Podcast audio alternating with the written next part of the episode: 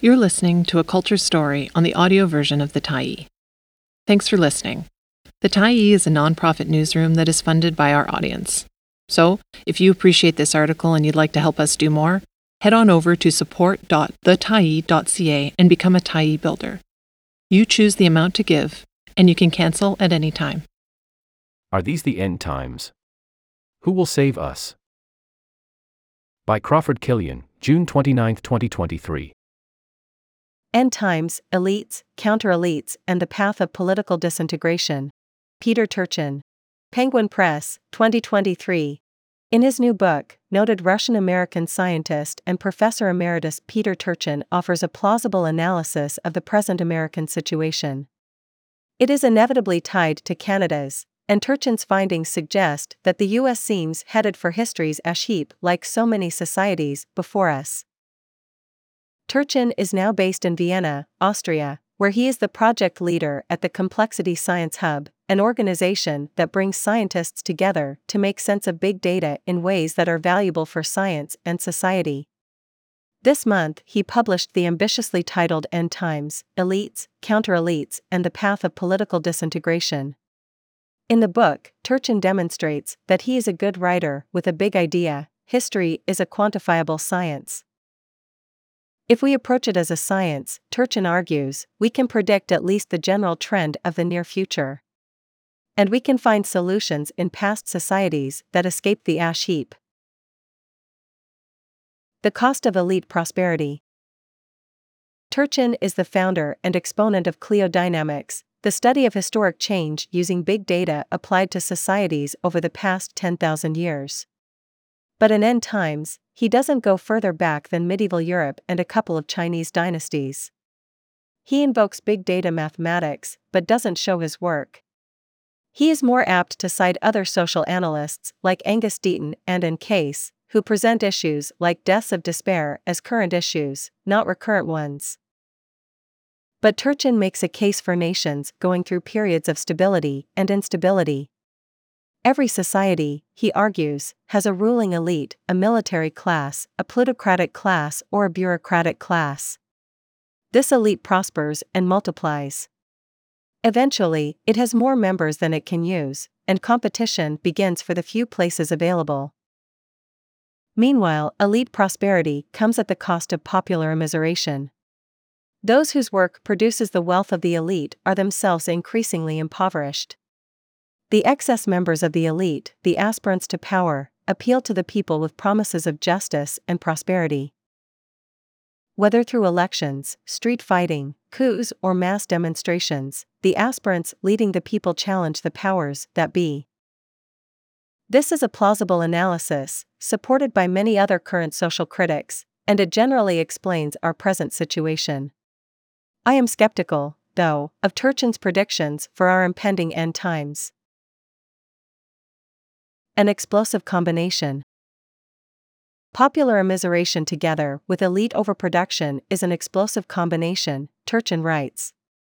Immiserated masses generate raw energy, while a cadre of counter-elites provides an organization to channel the energy against the ruling class. State finances can also aggravate social instability, he argues, weakening the state's legitimacy, and so can geopolitical factors like climate and pandemics. Together, these four factors drive a cycle of integration, a relatively small population with enough resources to support high wages and productivity, with enough food for everyone. But as population grows, wages fall and elite wealth grows, creating demand for urban artisans and merchants, and luxury goods. Denser city populations in turn give infectious diseases a chance to spread. Because the poor suffer greater mortality than the elites, Turchin writes, the social pyramids become top-heavy. Lethal epidemics also undermine social cooperation by delegitimizing governments. Turchin links the elites and the immiserated with a wealth pump, policies that distribute wealth from the rich to the poor or, more usually, vice versa.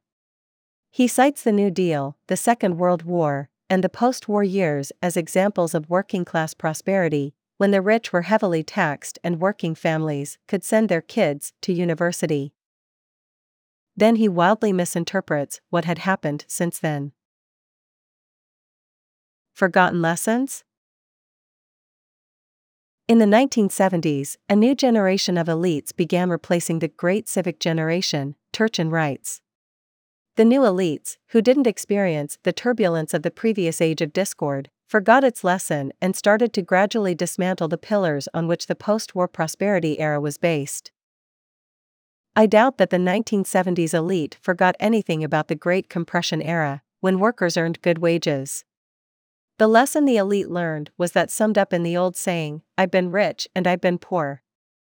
Rich is better. While Turchin may want readers to believe that North American and British elites adopted neoliberalism in a fit of absent-mindedness, it was, in fact, calmly and deliberately promoted by a handful of economists and lawyers like Lawrence Powell. They and their wealthy funders could remember the turbulent nineteen twenties perfectly well. They had hated Franklin Delano Roosevelt, a traitor to his class, and his New Deal, and they had flirted with the Nazi-friendly America First movement. They hadn't enjoyed the post-war boom because it was fueled by tax rates as high as ninety-one percent or the top zero point zero one percent. From all of that, we got Ronald Reagan and Margaret Thatcher. Turchin's wealth pump started robbing the poor to enrich the rich, and the American Republican Party became an aspirant elite seeking to replace the liberal incumbents with the aspirant-in-chief, Donald Trump. The struggle continues. Turchin is very persuasive that the U S is a plutocracy and always has been. The first plutocrats were the southern enslavers and their northern merchant agents who sold cotton overseas and imported luxury goods for the enslavers. The Civil War, Turchin argues, killed off the surplus elite in the South. The northern merchants replaced them and enjoyed the first Gilded Age of enormous wealth and grinding poverty. That, in turn, led to social unrest, violent suppression of worker strikes, and increasing social instability. Then the New Deal, and so on. But here's where I take issue with Turchin's book. We are asked to believe that during the turbulent nineteen twenties, the American elite followed the strategy of the British elite in the eighteen thirties. Both elites, facing social unrest, gradually introduced laws that raised wages and lowered the cost of essentials. And that was why eighteen forty-eight Britain didn't have revolutions like many other European countries, and why nineteen thirties America rejected both communism and fascism. This is much too simple an explanation. The safety valve of empire. Turchin fails to mention that Britain in the nineteenth century shipped its surplus elite off to run the colonies of an ever-growing empire, while the immiserated followed them in steerage class. Nor does he mention that the U S fought the First World War on proto-fascist lines, jailing anti-war Americans like Eugene Debs, and carrying on after the war with anti-Bolshevik activities like the Palmer raids, which targeted mostly immigrant radicals. The radicals retaliated with letter bombs. Social turbulence continued through the nineteen twenty-nine Wall Street crash and the Depression. This is the great weakness of Turchin's book. He wants to offer us the chance to get through our own end times and reach another integrative era of prosperity and unity. But for Turchin, salvation depends on the wisdom of American and Canadian plutocrats, who will have to decide to pump wealth back into the working class before it explodes. In Turchin's view, the great majority of us are at the mercy of our elites, and at risk of self-harm if we try to free ourselves. Immiserated proletarians are not the ones who run successful revolutions, Turchin notes. The truly dangerous revolutionaries are frustrated elite aspirants, who have the privileges, trains, and connections to enable them to wield influence at scale. That influence will be felt by excess elite-educated young people. The growing proportion of credentialed youth who are doomed to become the educated precariat are the ones who have nothing to lose but their precarity. Some countries, Turchin says, have kept themselves from extreme inequality, like the Nordic nations. In the coming years, he writes, the resilience of countries will be severely tested by climate change, pandemics, economic depressions, interstate conflicts, and massive immigration flows. Will those countries that did not permit their inequality levels to increase be more resilient to such shocks? We need to know. Without resorting to cleodynamics, I'm fairly confident that relatively equal societies will survive the next decades in better shape than the plutocracies, military dictatorships, and authoritarian bureaucracies. The greatest threat to egalitarian democracies will not be climate change or pandemics, but the failed responses of unequal nations to such disasters. Peter Turchin's diagnosis of our ills is excellent, but his prognosis for the future is unpersuasive. The plutocrats will not save us, we will have to save ourselves.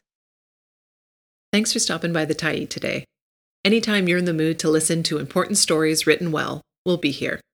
And if you'd like to keep independent media going strong, head over to the tyee dot c a and click on the Support Us button to pitch in. Finally, big, big thank you to all of our Tyee builders who made this story possible.